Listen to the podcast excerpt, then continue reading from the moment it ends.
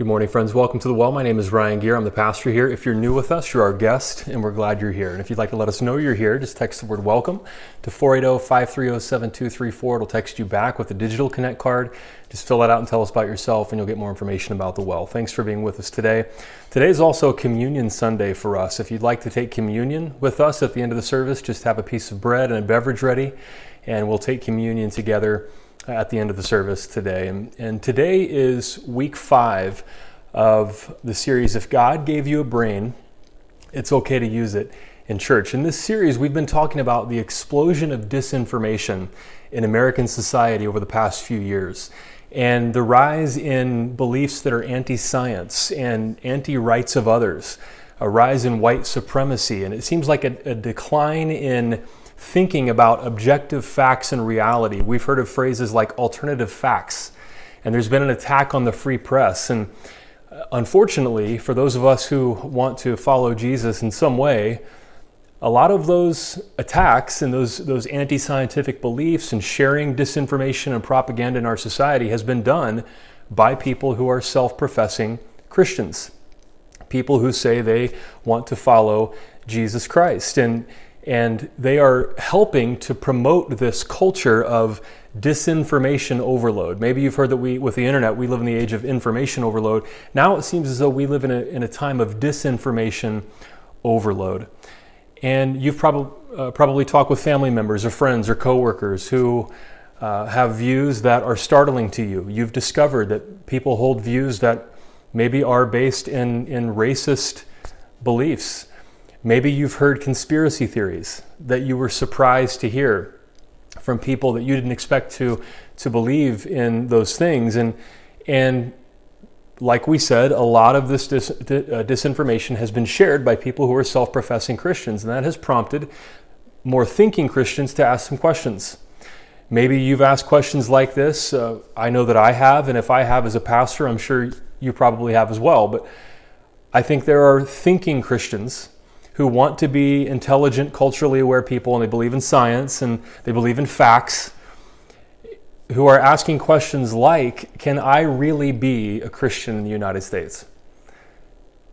Can I be a church going Christian in the United States?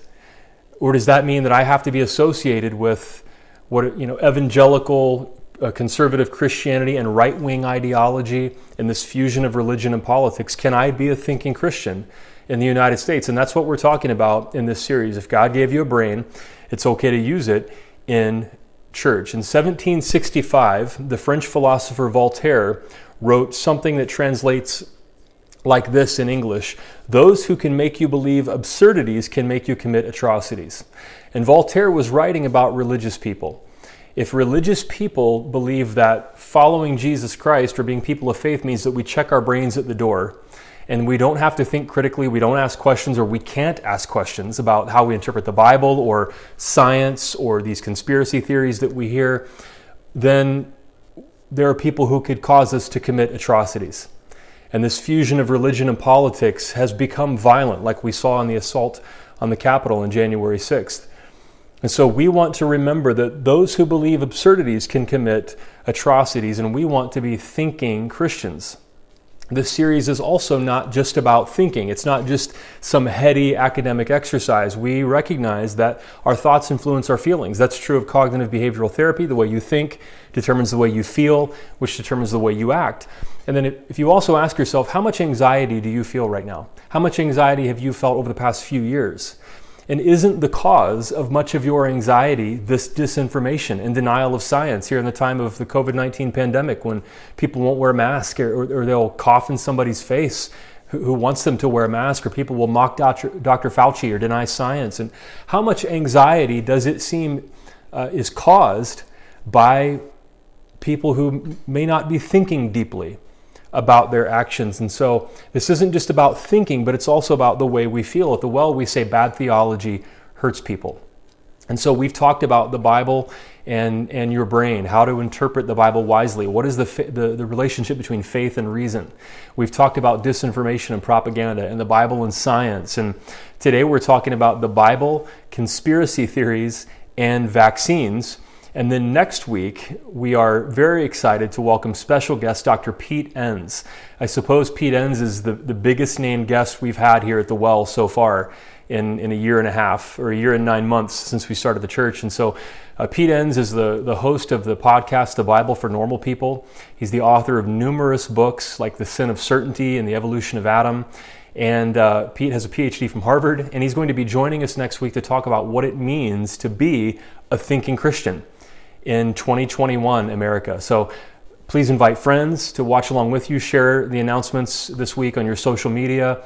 And we would love to spread the word and have as many people as possible join us next week to see special guest Pete Enns. So, first of all, as we start today with Christians, vaccines, and conspiracy theories, I want to ask you a question. If you'd be willing to interact in the comments, if you would be willing to type something in the comments, uh, and I want to ask you this question. We don't want to use names, so don't use names, but would, would you be willing to type in the comments?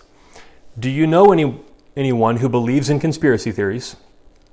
And if so, what conspiracy theory or conspiracy theories, plural, do they believe in? So don't use names, but if you'd be willing to type into the comments, do you know anybody who believes in conspiracy theories?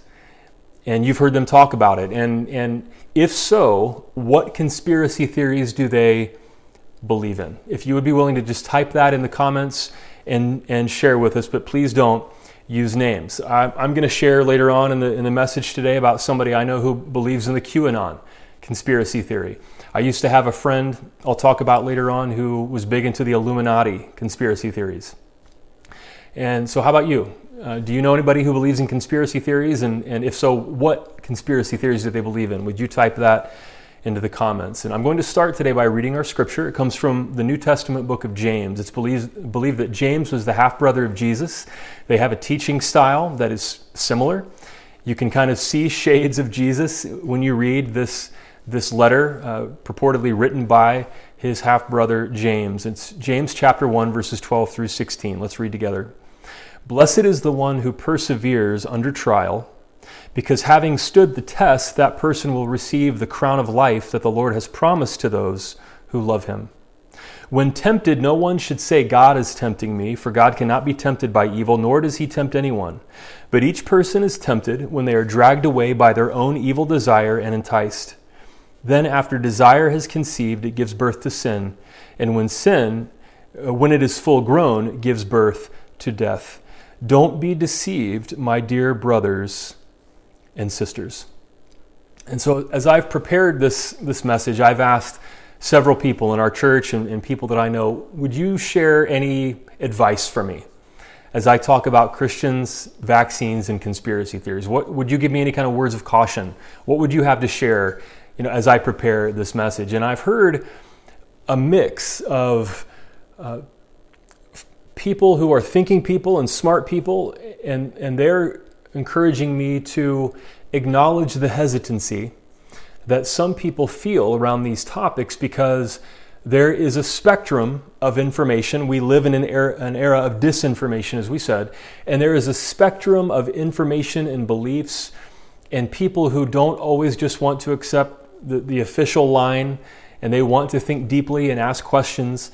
And so they said when it comes to vaccines and conspiracy theories, just acknowledge that there is a spectrum of beliefs and that not everything is black and white, and that people may have reasons for believing what they believe, maybe coming out of hardship in their life, or just we're all product of, products of our environment and what they have been taught. And so just be sensitive to that. And, and I think that's good advice. And other people have said, well, just present the facts, present factual, scientific information. And so I think both of those pieces of advice are helpful today. And I like the way that James addresses in, in verse uh, 16 Dear brothers and sisters. He addresses the people that he's writing to and he calls them dear brothers and sisters. And I think that's a good tone for us to talk about these things today. We don't look we don't want to look down on people or belittle people or make fun of people for their beliefs about emotional issues. We don't want to demonize people. I think, dear brothers and sisters, is a good tone for uh, talking about these things today. And in fact, James starts with that, that statement Blessed are those who persevere under trial. That's a way of saying, you know, blessed are those who can who can hang in there in difficult experiences. And so even in this passage, James is acknowledging that life is hard. And we all go through our own, you know, experiences of life. We all have our own stories to share. Sometimes we don't really know each other's stories. We don't know the full background of where we're coming from. And so it's a reminder to be compassionate and to have that dear brothers and sisters approach when we talk about these things. For the past generation or two, Americans have experienced several traumatic events that have eroded our confidence in institutions that we used to have confidence in. And we could list all kinds of these, but there has been a growing skepticism in our society of authority and whatever the official information is or, or the, the viewpoint of the experts. You could point to the assassination of JFK as a time when America lost its innocence, or uh, the Vietnam War, or hidden government projects, the Tuskegee experiment, um, Nixon and the, the, Watergate scandal, televangelist scandals, um, the Catholic Church and sexual abuse, and the way that that has hurt people and undermined trust, traumatic national events like 9 11, and the NSA spying uh, purportedly on, on Americans, biased media and, and this proliferation of disinformation and slanted news, uh, including the rise of social media. And then, of course, the invention of the internet and how anybody can put anything on the internet, and that can muddy the waters. As we think about vaccines, the explosion of cases of autism in the United States in children and, and you wonder what is going on that there are so many families who are facing that trial that hardship that that creates for families the opioid crisis and multiple health issues and on and on and on. Americans have faced all kinds of trials and that has led to this disillusionment with authority this distrust of authority and so I say it like this the, the, the disillusionment with authority and the proliferation of disinformation on the internet and, and the hardship endured by Americans has led to what's been called the death of expertise. That we just don't know who to trust. We live in a time of disinformation and distrust.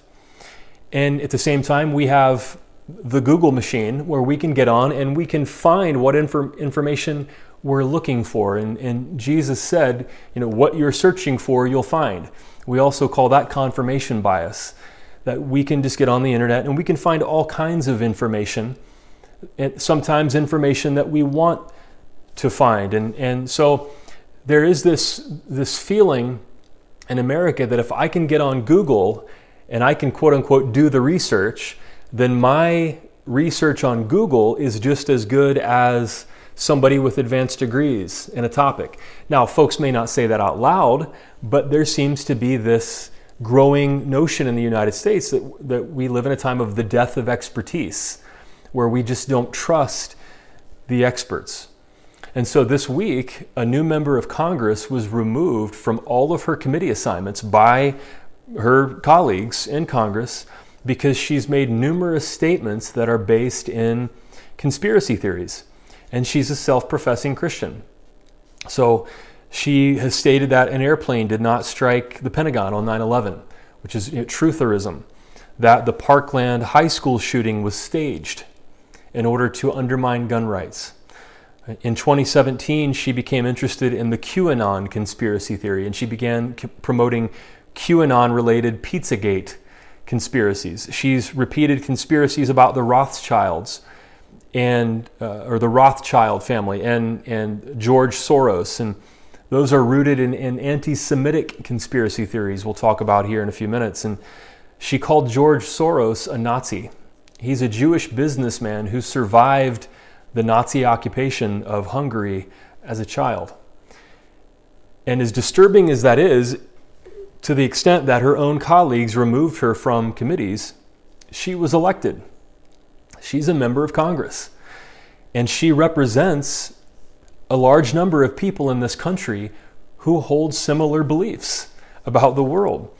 And so, first of all, let's define the term conspiracy theories. Dictionary.com defines a conspiracy theory as a belief that some covert but influential organization is responsible for a circumstance or event. And once again, there is a spectrum of conspiracy theories. A member of our church sent me a chart that I thought was helpful, actually, that was, that was put out by a, a, a pro vaccine group, I believe, but they, they kind of ranked conspiracy theories along a spectrum of common beliefs where, that there is evidence for, and then speculation, and then uh, increasing levels of danger and, and being separated from reality. So there are fairly common beliefs that are considered conspiracy theories, but they're widely held, like about the assassination of JFK, or that Epstein didn't kill himself, or uh, Area 51, or opinions about UFOs, or um, common beliefs that may or may not be factual, but lots of people hold the, those beliefs. And then there are beliefs that are increasingly threatening to society, threatening to the well being of other people, and increasingly divorced from reality, like science denial, like calling global warming a hoax, like making fun of the CDC recommendations during COVID 19 or coughing in somebody's face because they think COVID's a hoax or Pizzagate that's rooted in, in QAnon. And other examples of conspiracy theories, of course, you know, are 9 11 trutherism, that 9 11 was an inside job eh, by the federal government, that it wasn't the Saudi hij- hijackers that knocked down the, the World Trade Center, and birtherism, that Obama wasn't born in America, and the school shootings were staged, the Illuminati, the New World Order, George Soros that we mentioned, conspiracy theories around 5G networks, um, and the anti vaccine movement that we'll talk about in this message. So, right now, it seems that the fastest growing conspiracy theory in, in the United States is QAnon. And QAnon is attracting adherents from evangelical Christianity.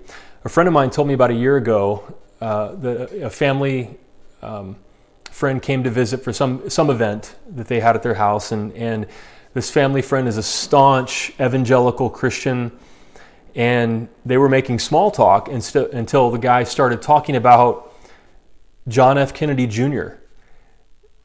And he believes that John F. Kennedy Jr. is alive, is still alive, that he wasn't killed in a plane crash years ago, and that he is a secret Trump supporter.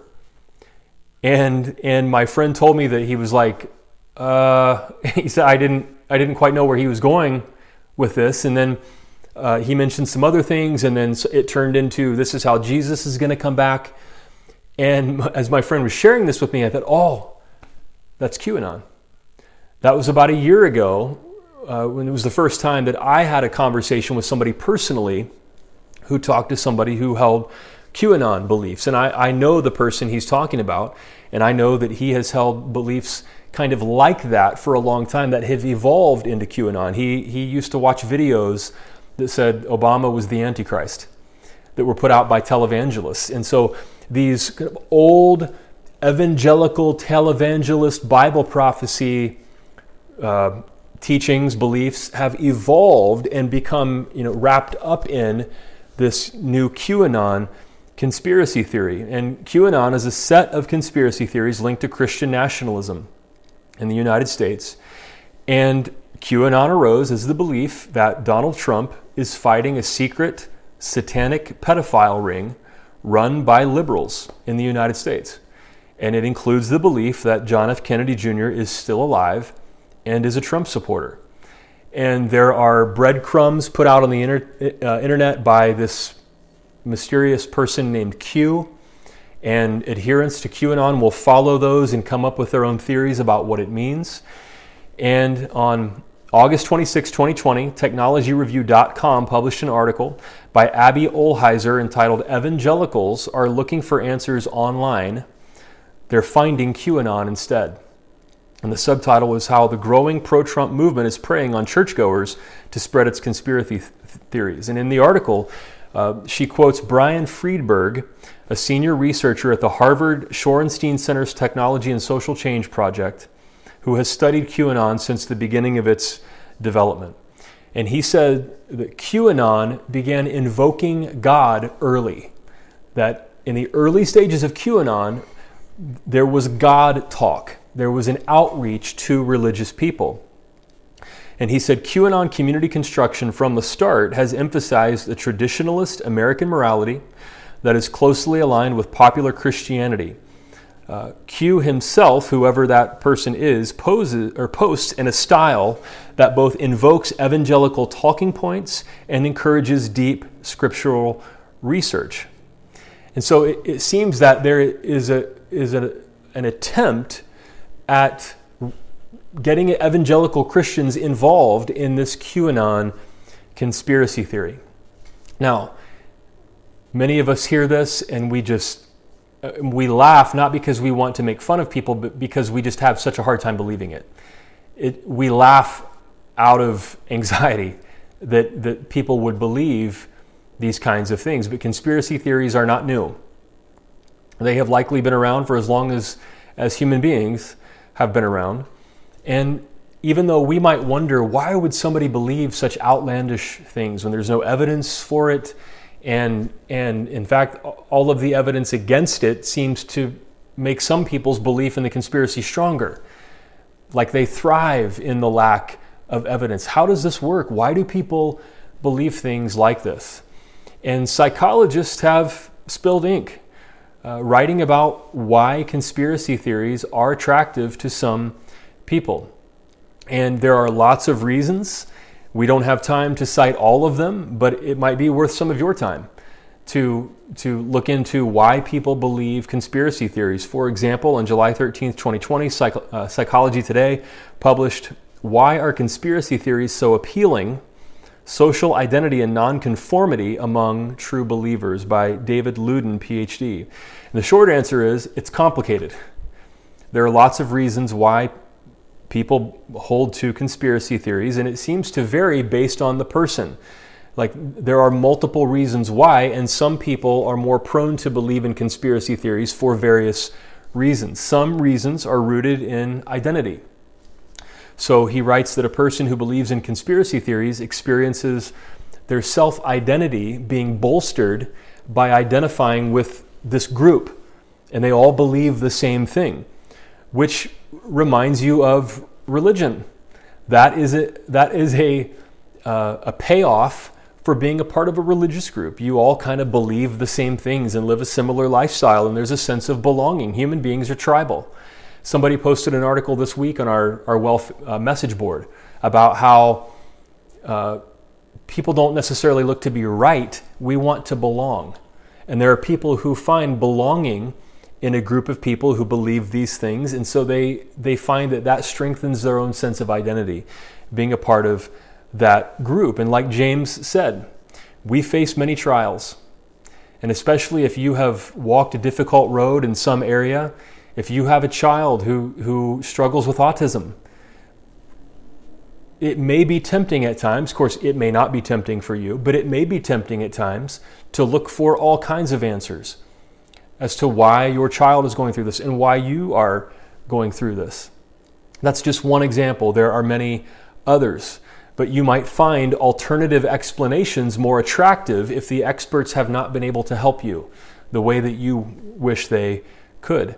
Uh, he writes that there are people who are prone to see themselves as nonconformists, and they tend to distrust experts by default. They just want to be different. They see themselves as a part of their identity, people who are just different.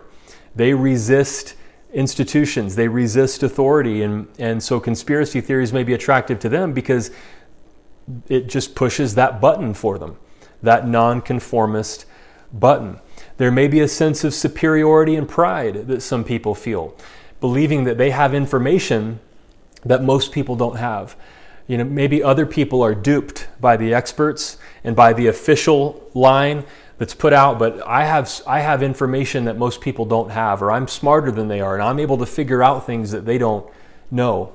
And so there can be a feeling of pride and superiority. And he sums it up like this. He says, first, they make believers feel good about themselves and the groups they belong to. Second, conspiracy theories help believers find meaning in a confusing world. And third, they lead believers to feel safe and in control.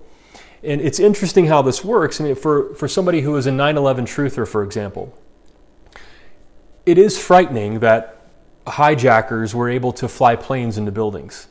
But think about people who believe that 9 11 was an inside job perpetrated by the federal government. I think to many of us, that would be more horrifying. If our, if our federal government literally destroyed buildings on purpose so that we could get into wars, that would be more fear producing than the seemingly more random danger of terrorism. But to a person who holds to that conspiracy of 9 11 trutherism, somehow that is comforting to them, that they have it figured out. And the more that they know about it and the more that they understand, even if that's different than what most people think, they find a sense of comfort in that. They belong to an in group and they're in the know while the rest of society is, is duped or naive you know? So there's also a sense of safety and, and belonging and, and, and pride in being you know red pilled while you believe that everybody else is just living in ignorance. And so there are many reasons why people might hold to conspiracy theories but there's one more thing we need to say before we move on to talking about vaccines and not everybody believes in conspiracy theories but they can find it hard to admit they were wrong. And that's true of all of us, especially after the last election. We are living in a time when we need to address this phenomenon of people who know that the election was not stolen, that that was a lie, and they know that the attack on the Capitol was illegal and wrong and an act of terrorism, but they they just won't bring themselves to saying that out loud. And they will still stick up for beliefs and candidates and politicians who were behind all of that, even in the face of all of this evidence that proves they were wrong. And in, inside, they probably know they're wrong, but they won't admit it.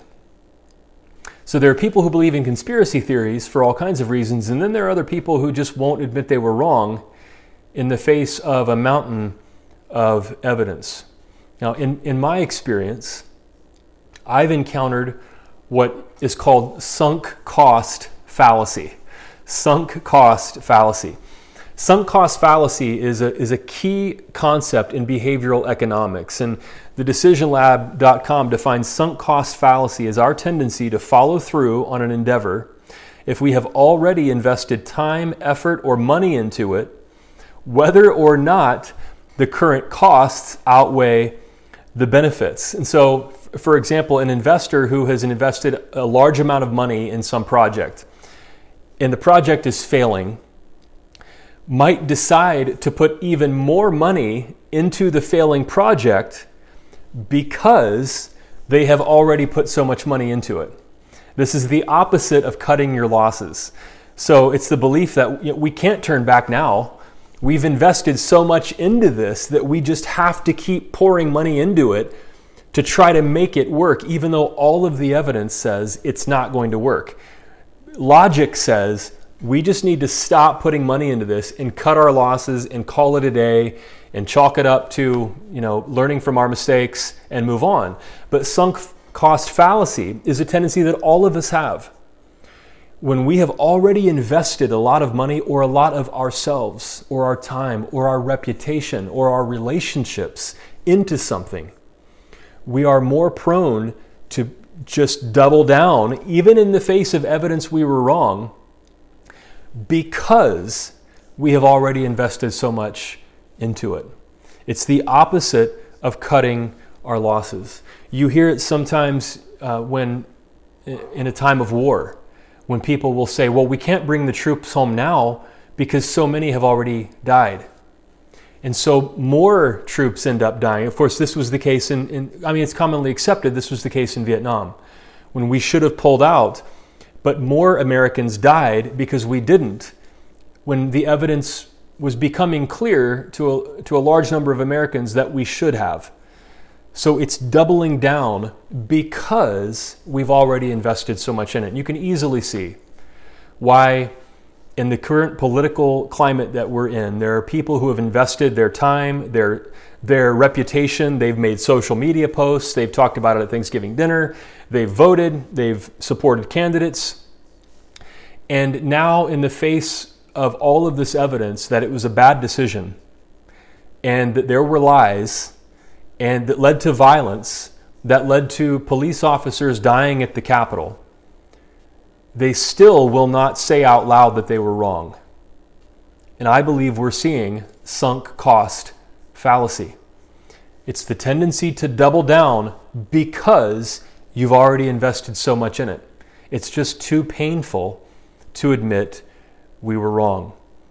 And so that's just a little bit of information about conspiracy theories and how Christians are being pulled into the QAnon conspiracy theory and, and why conspiracy theories might be so attractive. Now, onto a related subject in some ways um, Americans' views on vaccines.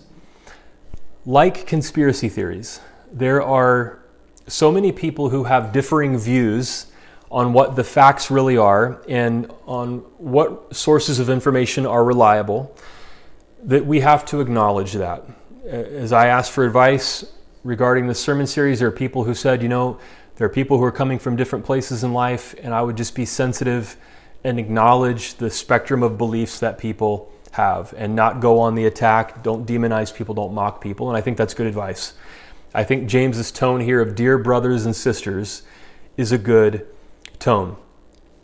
And at the same time, as I was seeking input for how to approach this, there were people who said, Ryan, just present factual information, present science, and, and talk about what experts believe are the facts here. And, and I plan to honor both of those things. I want to talk about facts. I do believe in expertise.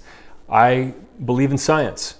And so I want to talk about evidence based, scientifically tested facts, and I want to be sensitive to people who for various reasons, face trials of many kinds, as James said.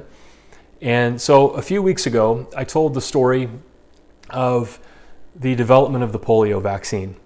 When the American people rose up to take on the scourge of polio in the 20th century, polio is a horrible disease that attacks largely children and uh, causes their muscles to to stop working, leading to paralysis, some uh, even attacking muscles that uh, are responsible for breathing. And so you've seen pictures of children laying in a machine called an iron lung uh, that would breathe for them to try to help them survive polio, and then, and then victims could be crippled for the rest of their lives because of polio.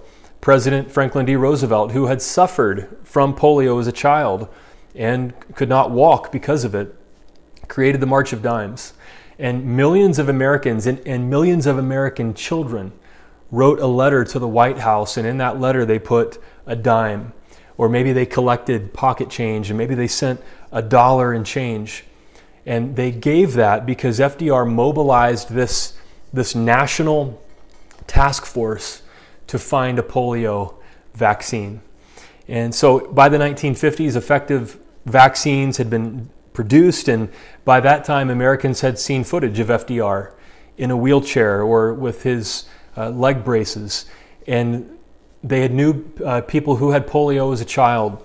And there was an all out assault on polio. And Americans rose up and, and took the polio vaccine. And this awful disease that had crippled children was eradicated from the United States in 1979. The Center for Disease Control uh, says on their, vac- their website about vaccines on time vaccination throughout childhood is essential because it, provide, it helps to provide immunity before children are exposed to potentially life threatening diseases. Vaccines are tested to ensure that they are safe and effective for children to receive at the recommended ages. And so it's important for us to acknowledge that while there are differing views about vaccines in the United States and popular culture and celebrities have spoken about vaccines and, and cited their own you know, sources for their information, there is no equivocation in the world medical community about vaccines. the medical community of the world believes that children should be vaccinated. And resistance to vaccines exists in the popular culture, but not among the medical community. Uh, in a 2015 interview, Stanford immunologist Mark Davis called vaccines the single most life saving medical innovation ever in the history of medicine. He said in the pre vaccine era, about half of all children died of infectious diseases that are readily preventable today. He went on to tell a story about uh, one day I wandered through Union Cemetery in Redwood City, which started around 1850. What was telling about the earlier graves is how many graves you have where there are two large headstones for the mother and father, and a lot of little headstones for the children who died in infancy from measles and mumps and all of these diseases that had also vanished with childhood vaccination, but that are now coming back because people say, I've heard something bad about these vaccines, so we are not going to give them to our kid. And Dr. Mark Davis is referring to people who refuse to have their children vaccinated, and they're popularly known as anti vaxxers. Now, there are populations of people in the United States who are understandably hesitant to get vaccinated. The Tuskegee experiment is now acknowledged as a fact of history. It was a horrible unethical uh, attack on African American men, injecting them with syphilis to study its effects on their bodies. And so you can understand why there would be hesitancy and vaccine skepticism among African American people after that. And there have been anti vaccine movements as long as there have been vaccines. There was opposition to the smallpox vaccine in the late 1700s. And more recently, in 1998, Andrew Wakefield, a British uh, gastroenterologist, published a Lancet study associating the MMR vaccine with autism. That study has since been discredited and withdrawn, but the damage was done because that study was promoted by celebrities like Jenny McCarthy, who introduced into the popular mind that vaccines cause autism. Now, once again, there is no equivocation in the medical community about this. For example, the Mayo Clinic website on infant and toddler health issues writes vaccines do not cause autism. Despite much controversy on the topic, researchers haven't found a connection between autism and childhood vaccines. In fact, the original study that ignited the debate years ago has been retracted. So, the medical community is seeing cause for alarm in the disinformation and the falling vaccine rates. And of course, now the most pressing vaccine is the COVID 19 vaccine. And as of, as of Friday, 36 million doses of the COVID 19 vaccine have been given in the United States. That's 11% of the American population. If you follow the news, you've seen you know, the rollout has been slow. And COVID 19 was politicized and, and so Americans are not being vaccinated as quickly as we need to be. Right now, frontline workers and in some states, the elderly are eligible for the vaccine. But right now, we're only at 11% of Americans who have received the COVID 19 vaccine. And to help us understand more about the COVID 19 vaccine, I wanted to invite a friend of mine who is an expert and who is on the front lines of the medical community fighting COVID 19. Uh, Jeremy Taylor is an antimicrobial uh, stewardship pharmacist at Ohio Health Doctors Hospital, and he's been on the front lines through the entire COVID 19 pandemic in Ohio, overseeing medication that's used in his hospital network. And, and Jeremy and his wife Rhonda are friends of ours. Um, they're part of a church where I used to be a pastor in Columbus, Ohio, and Hannah and I have a deep appreciation for Rhonda and Jeremy personally, but I also have respect for Jeremy and his expertise um, regarding infectious diseases and the COVID 19 vaccine.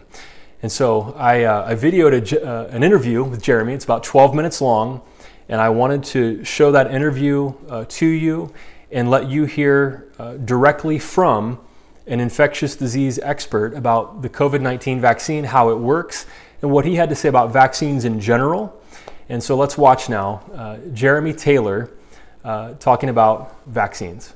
Jeremy Taylor, welcome to the well. We're so glad to have you here. I've been looking forward to having you. And uh, personally, it's good to see you. And thanks for joining us this morning. Thank you, Ryan. It's good to see you as well. So, as a as a medical professional, first of all, on behalf of everybody at the well, I wanted to say thank you for what you've been doing to save lives. I know this has been a difficult time for everybody in the medical field, and and I know that's the case for you as well. And and so I wanted to say thank you for everything you've done, and wanted to start uh, this morning by just asking what has your experience been like as a medical professional during COVID nineteen? Well, Ryan, it's been really challenging. It's it's been a rough year. It's hard to believe that um, here in Ohio we had our first case less than a year ago. It was only 11 months ago where we saw our first first patient uh, at at my hospital, and um, we've had our ups and downs. We've had moments where we've peaked. We had three major peaks of COVID in April, July, and again in November and December.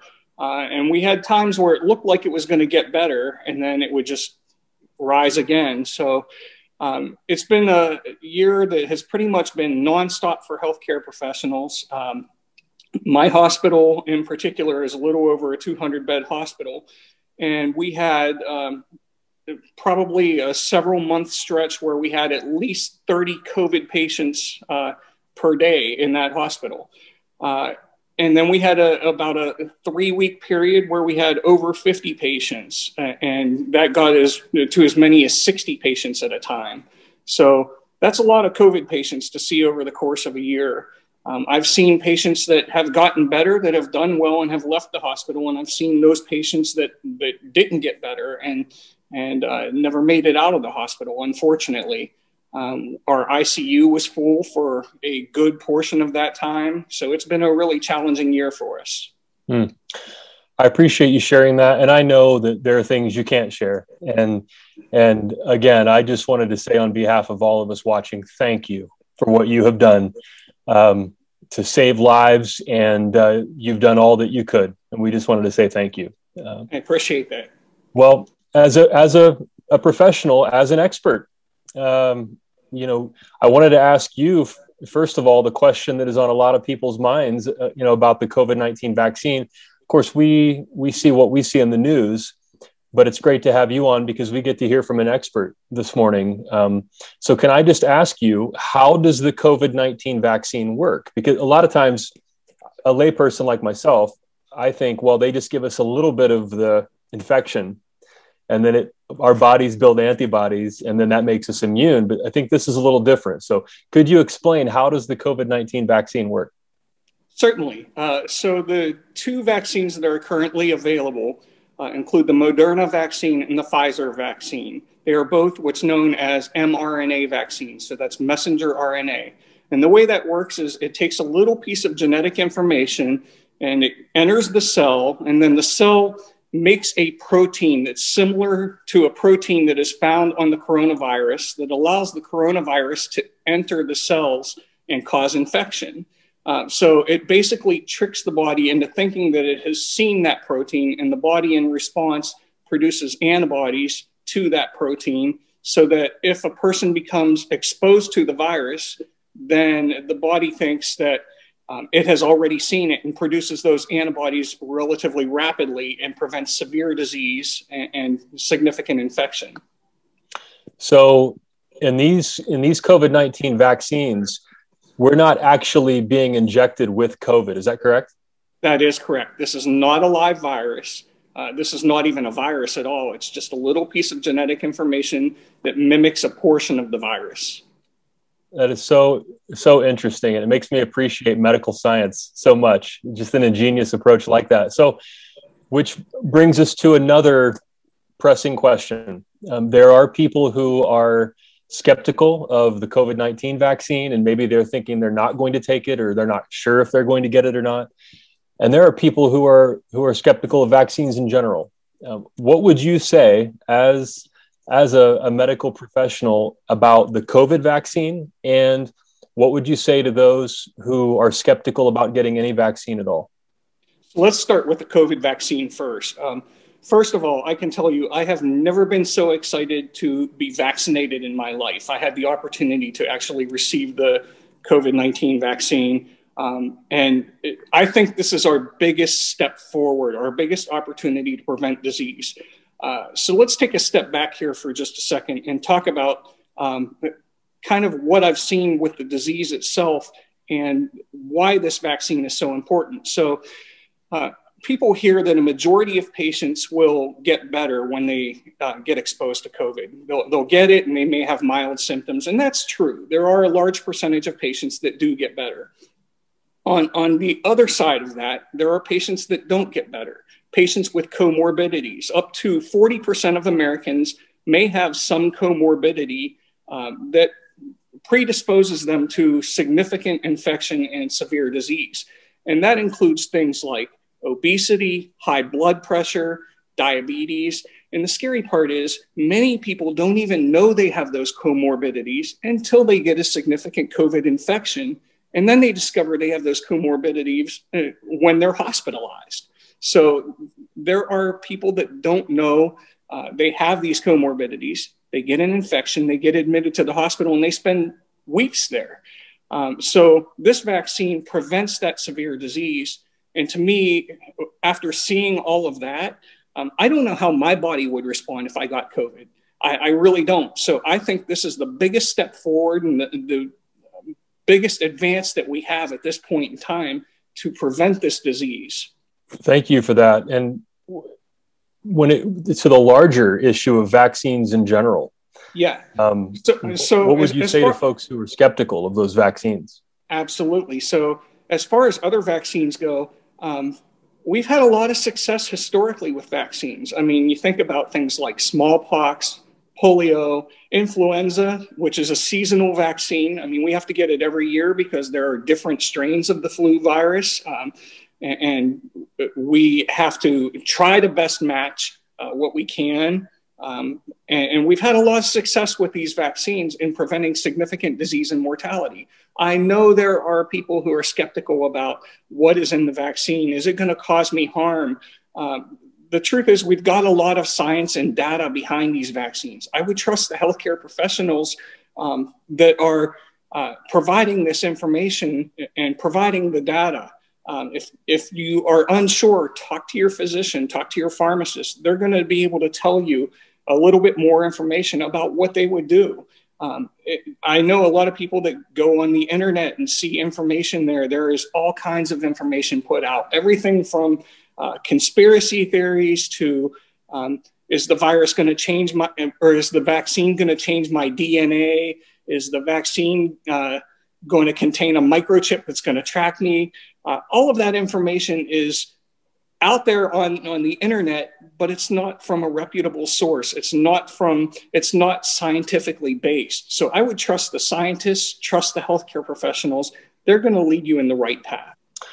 Thank you for that, Jeremy. I, I appreciate your concise explanation. So, first of all, with the COVID 19 vaccine, you're, you're saying 40% of us don't even know, we have comorbidities and may not even know. And so, for those who think the vaccine is a risk, from your perspective, it's riskier by far not to get vaccinated.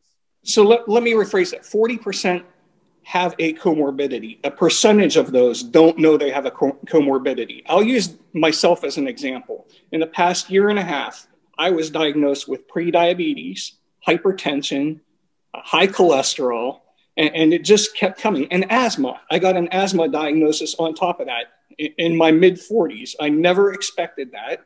And I didn't know that I had any of those things until this past year and a half. So if the virus, if, if I got infected by the virus, I never would have known I had those things potentially had it been a year and a half ago. So there are a lot of people like me out there who don't know they have significant diseases and significant comorbidities that can uh, that can allow you to develop severe disease from COVID should you be exposed to the virus. And so you also speak from experience because you have received both doses of the COVID 19 vaccine now. And would you would you care to go ahead and share your own experience? Absolutely. As I mentioned, I was never so excited to be vaccinated in my life. Um, as soon as I could possibly sign up for it uh, as a healthcare professional, I did. Um, and as soon as I was able to receive the vaccine, uh, I, I, did on my first uh, possible date that I could be scheduled. So when I received the first dose of the Moderna vaccine, um, I had a little bit of chills, a little bit of muscle ache, and my arm felt, I'm not going to sugarcoat this, my arm felt like somebody hit it with a baseball bat. It hurt for uh, a, a, solid day.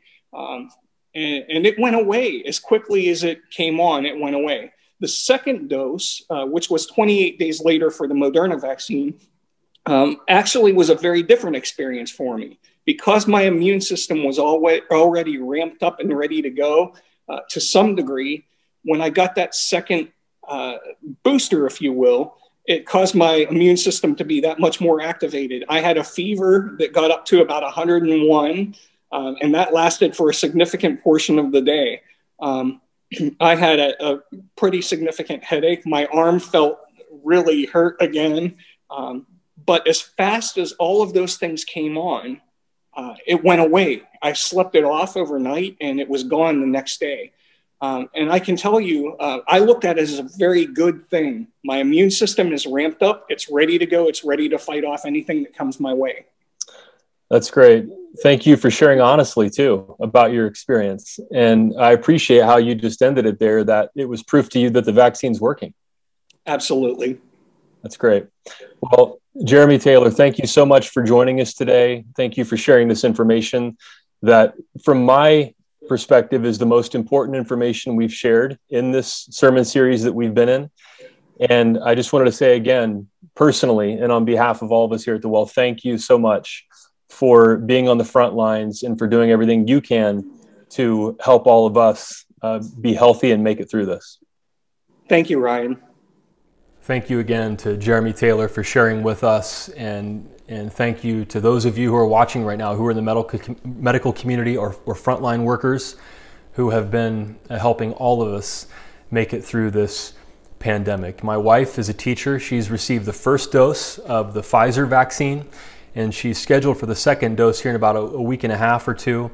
And she told me her side effect was a sore arm. Like we normally have you know, the flu vaccine every year, you have a little bit of a sore arm.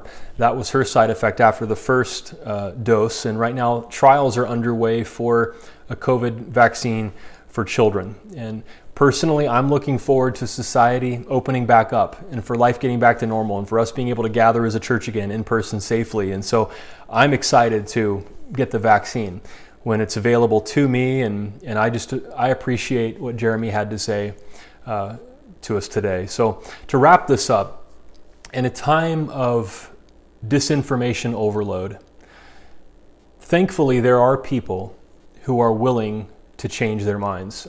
I had a friend years ago. Uh, about 15 years ago, who was an evangelical Christian, and I was too at the time, uh, you know, that long ago. And she was totally committed to Illuminati conspiracy theories and would talk about the Illuminati. And, and of course, she would get on the internet and Google, you know, information about the Illuminati. And she believed that the world is controlled by a, a small cabal of rich families, including uh, the Rothschild family.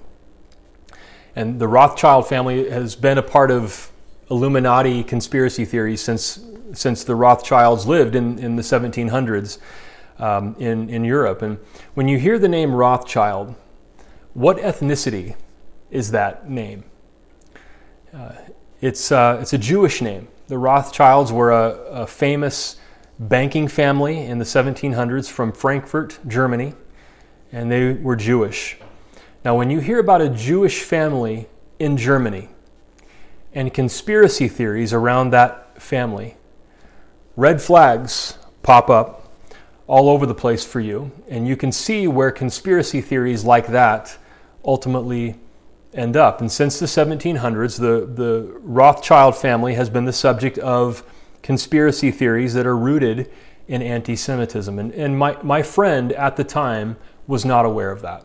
I don't believe that she was anti Semitic herself, and she didn't know that conspiracy theories like the Illuminati are rooted in anti Semitism. And, and, one day we had a conversation, and, and I said, you know, when, when you're Googling info about the Illuminati, I wonder if you would Google Illuminati anti Semitism and just read about what you find.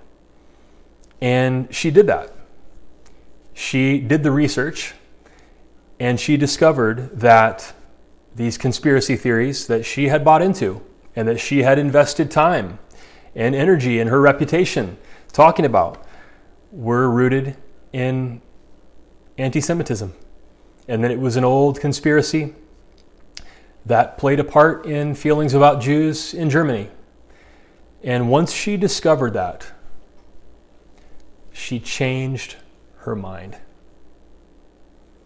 I didn't hear her talking about Illuminati conspiracy theories after that. She changed her mind. Thankfully, there are people who have the courage to change their minds. It's interesting, in the New Testament, the literal meaning of the word repent is to change your mind. Repentance means to change your mind. It's the Greek word metanoia, literally to think again. Like you thought one way, you thought before about something, but now you're going to think again.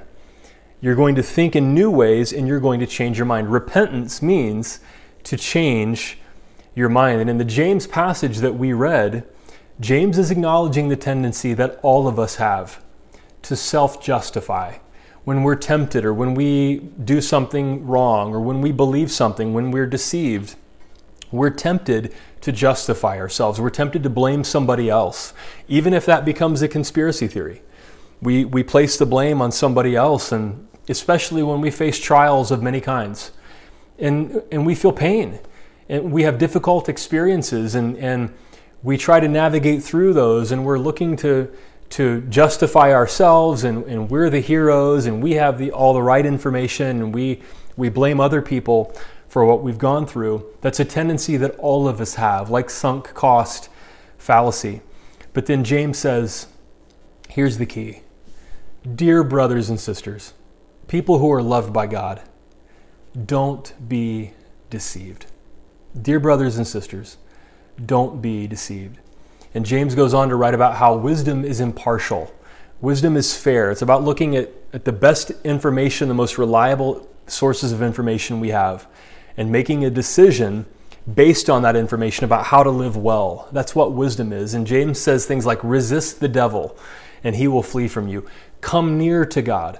If you're a person who sees yourself as a nonconformist, that can be a valuable trait. We need nonconformists in society, but perhaps it's resisting disinformation. Perhaps it's not conforming to this disinformation overload culture that we have. Perhaps that's the way to resist. James would say resist evil, resist lies, because those are the things that hurt people and lead people to these trials that we're facing in America. And he doesn't use the word repent, but when he says come near to God, that is the Jewish concept of repentance to come home. You've been away, it's like you, you ran away from home but now you decide to change your mind and see things differently and, and return. It's teshuva in Hebrew, to come back, to come back home. James says, come back to God. That's repentance. It's the concept of repentance, to change your mind. We're going to take communion together. And communion today perhaps reminds us that we are dear brothers and sisters. In a divided time, when we are barraged by disinformation, and propaganda. And we're looking for what is right and what is true. Perhaps communion reminds us that, that we are brothers and sisters, to be compassionate towards one another, to think about the experiences that, we, that we've all had that are different, how we all bring our own story to the table as we share communion together. And perhaps those of us who can disagree can, can see each other with a little more compassion. And also, that we can, as James says, uh, look for wisdom that is impartial, that we can be open to facts and the best sources of information available to us. So I invite you to take communion uh, together now. If you want to get a piece of bread and, and a beverage and have that ready, let's take communion now. On the night that Jesus was betrayed, he shared a meal with his disciples. And he took the bread and he thanked God for it and he broke it. And he said, This is my body broken for you. As often as you eat it, remember me. And so let's consume the bread together now.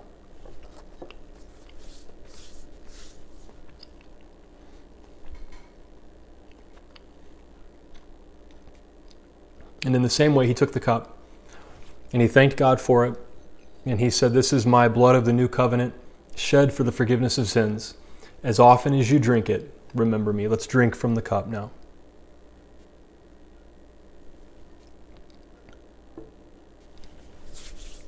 I invite you to pray with me.